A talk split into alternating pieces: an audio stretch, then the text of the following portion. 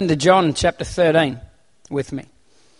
We've been talking out of this passage for quite some time now. We started here and we've done full circle and gone around. Now I want to come back to this passage, John chapter 13. We call it uh, the moment in time that we call the Last Supper, where Jesus is gathering with his disciples and getting them together. And there's a lot of things going on at this meal. It's not just any typical Passover event that had been celebrated for thousands of years. This is a real transitional moment. This is the moment where, where Jesus says, From now on, we do this in remembrance of me, not Moses. Remember that? We talked about that. We're not thinking about Moses, thinking about me. Uh, this is the moment where, where he actually begins to draw a bit of a line in the sand and says, Hey, we're transitioning, we're changing. This agreement with the nation, this agreement with individuals, there's a transition and there's a change that's about to take place. And then he does something that's quite profound. He sits them down, as we just did here, and he lines them up and he gets a bowl and he gets a towel and he washes their feet before they have this meal together. And I want you to listen to what Jesus had to say. In John chapter 13,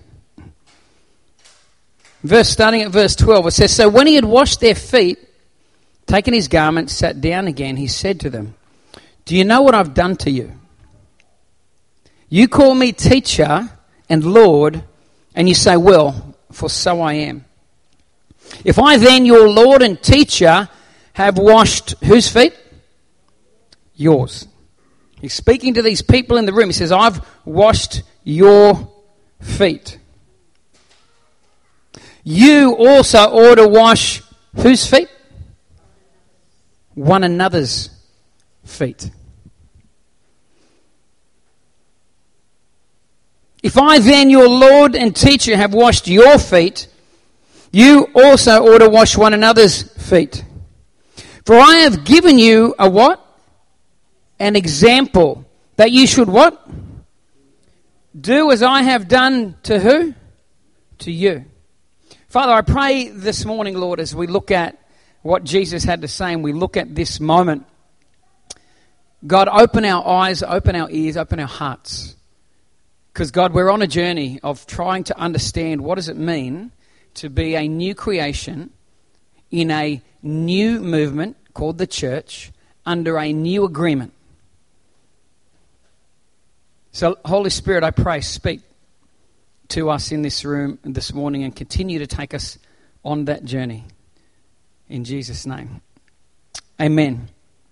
Amen. I love what Jesus is doing here. If I then, your Lord and teacher, have washed your feet, you also ought to wash one another's feet. For I've given you an example that you should do as I've done to you. Under an old agreement, you've got to imagine they're sitting there and they're still living in this period we would call the Old Testament, Old Agreement. Under the Old Agreement, you express your love for God by obeying God and through the sacrifices to God. Everything about my relationship to God, my love response to God was to give back to God under this old agreement. And then Jesus does this profound thing. He sits his disciples down and he gets up and he washes their feet. And then when he stands up, he goes, Now I've just given you example.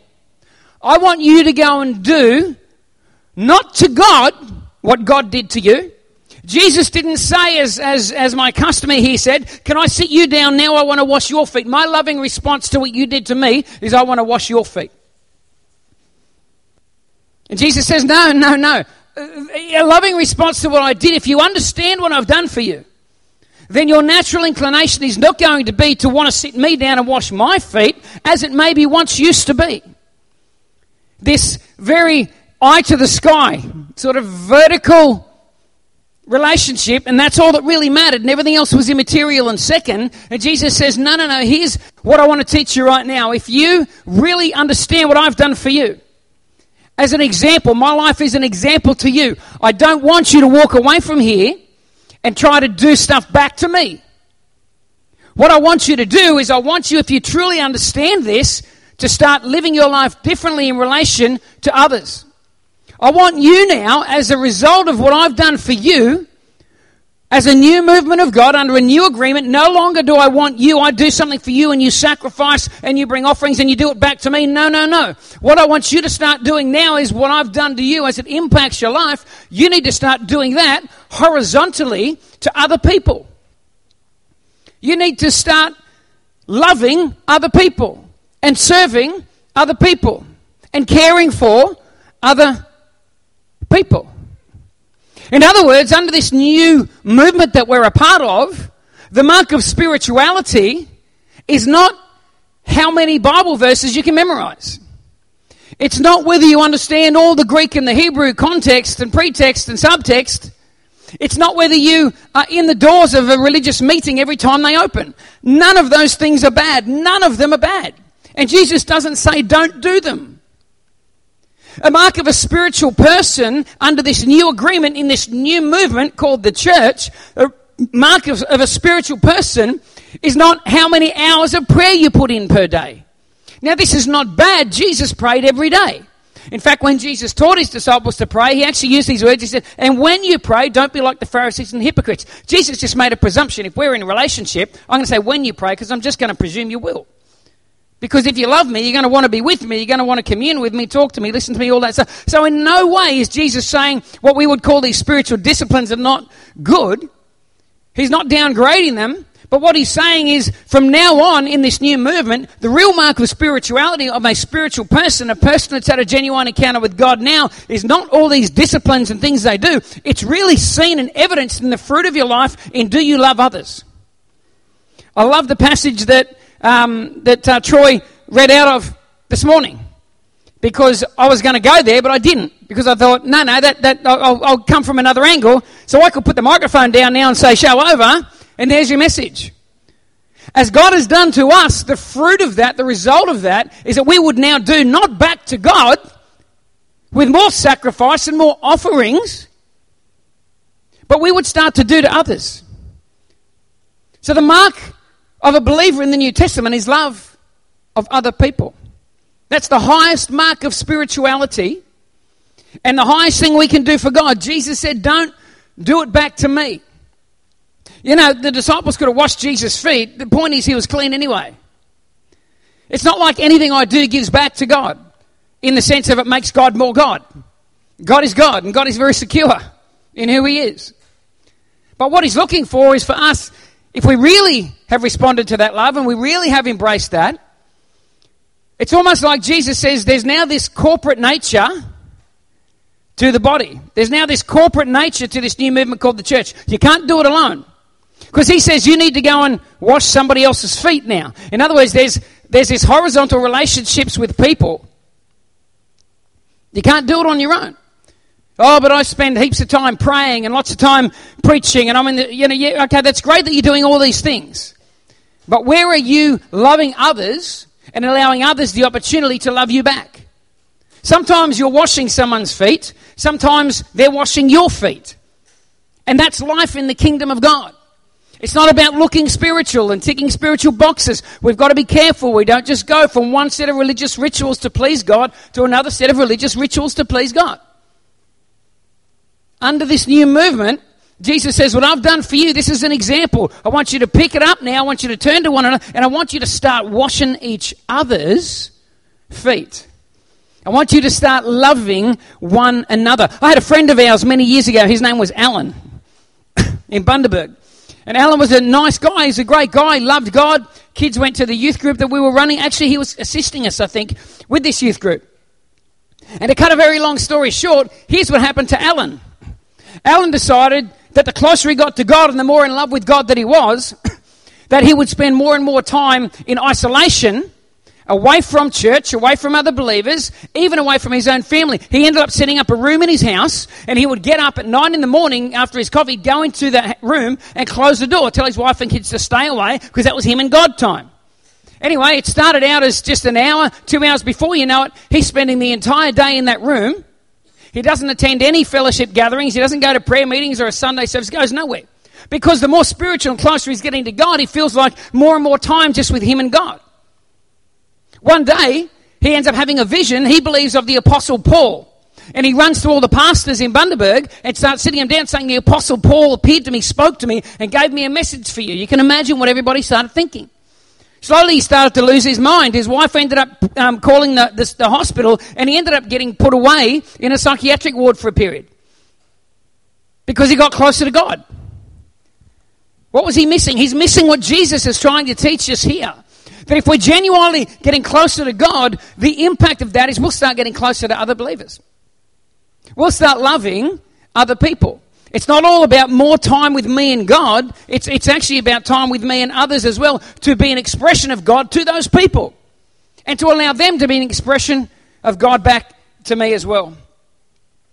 You know, in the New Testament alone, those letters that are written that we call the New Testament, there are approximately 60 references to one anothering, where we one another. You know, do this to one another. I'll just throw a few at you. Uh, forgive one another. Uh, encourage one another Restore one another. Accept one another. Love one another. Care for one another. Bear with one another. Carry one another's burdens. Pray for one another. Even correct one another. It's there.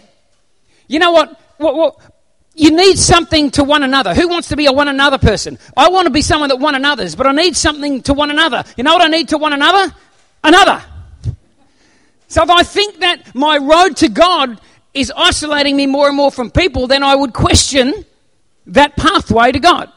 I would question the fruit of that type of spirituality if it's isolating me more and more from people. Because sometimes I'm one anothering you, and sometimes you're one anothering me, and that's what makes this thing called the church so beautiful is the ability to one another, another person that doesn't think like me, look like me, smells different to me, is older than me, or younger than me, or has a different belief about this or that. But we can still one another each other because we're centered on this thing called the love of Christ and a relationship with God. And by the way, none of that was personal, Dell. You don't smell at all. But you are a bit older than me. Just I got that bit right couple of years, give or take. In other words, the primary fruit of a spiritual person in the new movement of God, the church, is the ability to one another. To one another.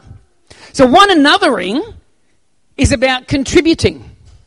If I'm one anothering, if I'm committed to one anothering, that means that I'm on a journey from being a consumer to being a contributor, to being somebody that's one another in somebody else, somebody that's inputting, that's giving to somebody else.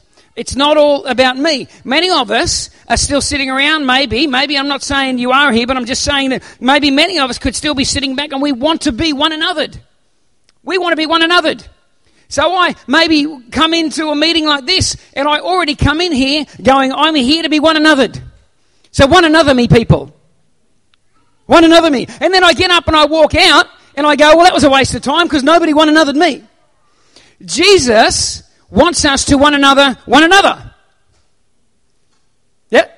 He wants us to one another, one another. But what was the starting point? The starting point was to each person there when he washed their feet was the starting point is don't walk away from here and be the one going, yeah, Jesus told you to wash my feet, so here they are. No, no, no. He said you wash one another's feet. In other words, you start by becoming a washer of feet. You start by going, okay, my starting point is I'm going to be the one another to you. So I come to a gathering like this, or I wake up each day and I'm thinking, well, God, how can I one another to somebody else? Instead of waking up each day going, me oh my, why is nobody one anothering me? Why is nobody one anothering me? Don't they like me? Don't they care for me? Well, you know what? Stop sitting back and waiting to be one anothered and go, you know what? I'm called to one another you.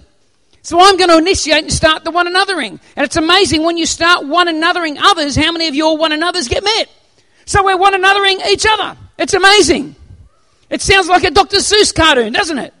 And they one anothered one another. One to another. Sister to brother. Is the end, last page. How many people came today with a mentality to one another somebody? How many this week let it cross their mind at all, opened themselves up to God and said, Lord, I want to be a vessel this week because I love you, because of what you've done for me. I want to put myself out there and I want to be a one another to somebody else. I want to be there for somebody, to talk, to listen, to care for, to cry with, to pray with, to contribute to whatever. But I'm going to make a choice that, that Jesus, this, because this is what you said. Jesus said, I've done this as an example to you. You know what's amazing? He even won another Judas. And he knew that Judas was a ratbag. He knew Judas was going to betray him. But he didn't say, I'm going to set an example for you guys. Sit down, Judas, you hop over there. You just hop over there for a second. You 11. And Judas over there going, What's wrong with me? You know exactly what's wrong with you, Judas. Oh, I see your heart. He knew it was coming. I wonder if the disciples thought later on, Jesus, you told us to one another each other, and look what he did to you. You must have known that. Yeah, of course I knew that. I'm not asking you to one another the good people. I'm asking you to also one another the rat bags. Because this room's full of rat bags. Just that some of us don't know your rat bag. We've all got our rat bag in us. But we're still called to love one another and to wash one another's feet. How many of us came today with that mentality? How many of us live with that mentality as a believer? God, because of what you have done in my life, I am going to start to do that to others. It's, it's, it's, it's one thing to say, because of what you've done in my life, God, I'm going to spend more one on one time with you and I'm just going to pray more and read more and worship more. And I'm not saying the disciplines are bad, go for it, do that. But that's not what Jesus said to his disciples. He washed their feet as an example, and we, we can't lose this. He says, I want you to wash one another's feet. I want you to be a community of love, a community of grace, a community that's prepared to get their hands dirty for the sake of cleaning somebody else's feet a community that, that one another, one another, a community that are thinking first and foremost about the first part. Obviously, when Jesus said to that group, wash one another's feet, somebody was going to be washing and somebody was going to be sitting there getting washed. And there are times in life where we're both. But some of us, I'm not pointing at anyone, but I'm saying some people in the Christian church could be more accused of being the one that constantly sits there and wants their feet washed. And never wants to get up and wash anybody else's feet and doesn't want to do anything for anybody else. I want you to imagine if you are on the Titanic. You're on the Titanic, that boat has sunk. Somebody's reached over, they've plucked you out of that icy, frozen water, and they've put you in that life raft, and you're bobbing along, and you can just see in the distance as the boat goes down, the lights disappear, it's dark, but you can hear the screams of all these people in the water. And you get in that boat. You've got two ways to keep warm.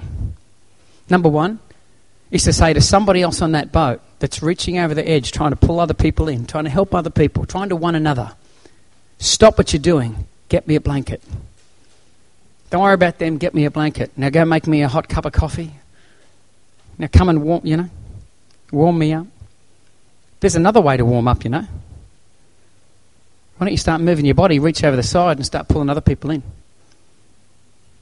You'll warm up too, doing that. Not only will you warm up, but you'll make a difference in the lives of other people. You'll make a difference in the lives of other people. One's about remaining a consumer, the other's about becoming a contributor. And this is what Jesus was saying become contributors. Wash one another's feet. No longer is spirituality a purely vertical thing. Under the old, it was. You just had to make sure you obeyed, you did the sacrifices, you kept the laws. It was this very vertical focused thing. Jesus says the new movement's going to be different. It's going to be different. We're going to be very horizontal, and we're going to love one another, and we're going to show the world what it looks like to basically be in heaven here on earth. Won't be as perfect, of course, but that's the beauty of love unconditional acceptance, love, doing life together. This is what Jesus is talking about. This is what he's saying. He's saying this. He's saying, I've done something for you. Show your gratitude in the way you now do things to others. I've done something for you. And if you're grateful for that, show it to me, not by your prayer times and your Bible, that's all wonderful, but you really want to show it to me. Show it to me by the way you're treating others, the way you're loving others. In Mark chapter 12, verse 28 to 33, I love this story. Mark chapter 12. Verse 28 through to 33. Then one of the scribes came, and having heard them reasoning, so they're trying to trap Jesus. This is the third person. They've had th- two attempts so far and failed. This third time they go again. This time they decide we can't get him with religious stuff, we'll try to get him on a legal technicality. Then one of the scribes came and, having heard them reasoning together, perceived that he had answered them well, that Jesus had answered the first two guys well. And so he asked this question Which is the first commandment of all? Or the foremost? Or the greatest? Now, what's Jesus' answer? Jesus says, The first of all the commandments is, Hear, O Israel, the Lord our God, the Lord is one. And you shall love the Lord your God with all your heart, with all your soul, with all your mind, and with all your strength. This is the first commandment. And the second, like it. Take note of that. The second, like it is this you shall love your neighbor as yourself. There is no other commandment greater than these.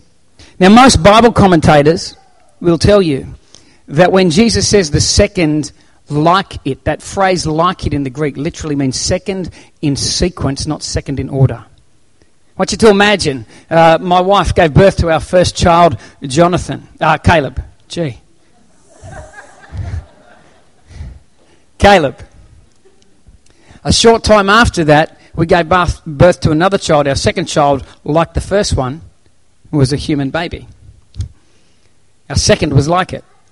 It's second in sequence, not second in priority, second in importance, second in order. It's second in sequence. First and second. It's one thing, but this is just the sequence in which they come. Now, Jesus is actually drawing uh, both those passages from one from Leviticus, one from Deuteronomy, first and only time in the whole uh, history that we know of of Judaism where those two phrases are put together. And he basically says this sums up everything. But he puts the two together and he says this. He says, the second like it, you shall love your neighbour as yourself. He puts them on par. Second, not as in second of importance. So let's make sure we spend heaps of time vertically uh, with God and then after that, any time left, spend it horizontally with people. It's not what he's saying. It's sequence, not importance or value. The first is this. In other words, if you're doing this, you'll do this. If you're really doing that, you'll really be doing this. That's what he's saying. That's how he's linking it together. Watch what the response is. So the scribe says to him, Well said, teacher.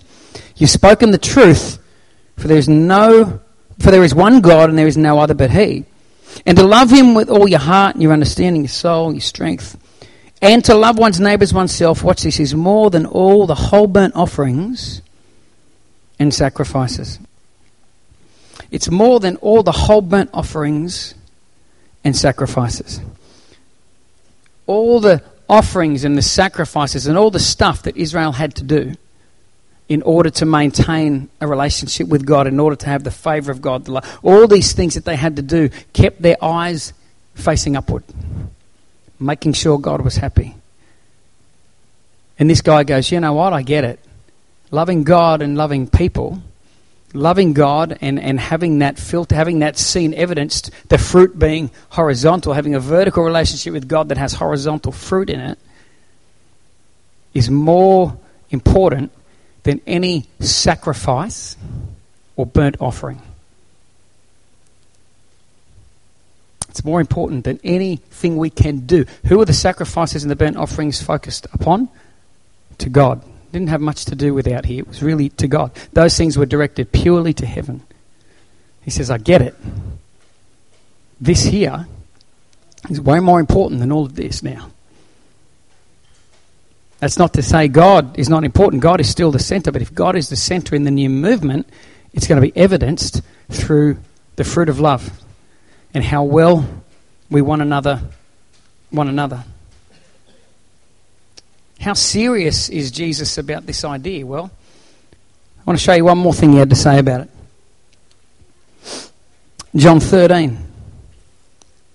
John 13, verse 34, 35.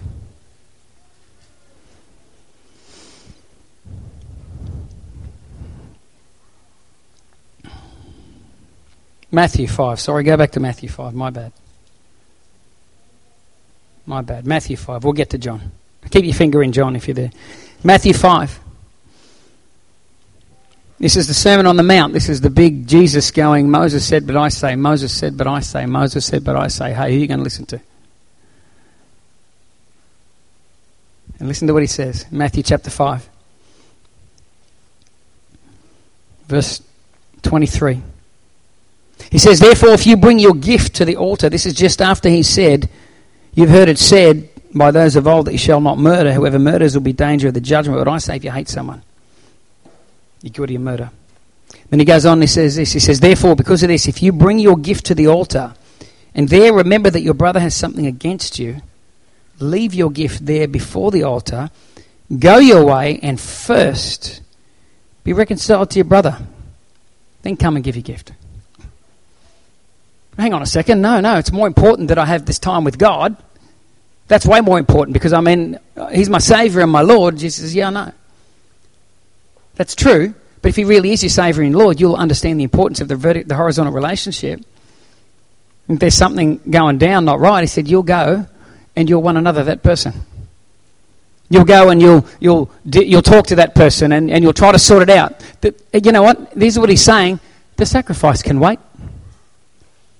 Leave your gift at the altar. It's okay. It can wait. God's not going anywhere. And He's not going to fall off the perch because you didn't give Him peanut in time. He's not starving to death. He's good. Leave your gift at the altar. Go and restore yourself to that person. Go and one another, one another. Go and wash that person's feet or let them wash your feet. Whatever needs to happen in that situation. It's okay. Leave the gift there. You come back to it, I'll still be here. I'm not going anywhere. This is how serious Jesus is about this new movement of God prioritizing horizontally out of a love response to what we have vertically. Oh, but I pray hours and yeah, that's wonderful. It's great. It's awesome. But what are you doing? Where's the love? Where's the one anothering? Where's the gelling together? Where's the doing life? Together. Where's that? Because that's what Jesus said. He said, I'm giving you an example. Wash one another's feet. Come on, guys. Don't, don't sit me down and wash my feet. I don't need my feet washed. Because when I disappear from here, you're going to be my representatives on earth. That means that what you do to others is a representation of what I do to people. I prioritize people. I need you to start prioritizing people.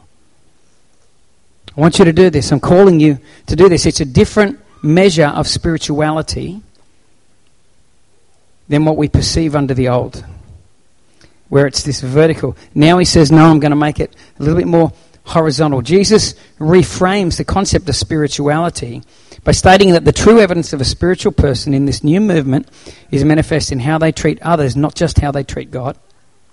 It's evidenced in relationship with others, not obedience to laws or spiritual disciplines. It's evidenced in my desire to contribute to others, not always have them contributing to me. It's a different way of looking at it. And I'll finish with John 13. Go back to John 13, and we'll finish with this.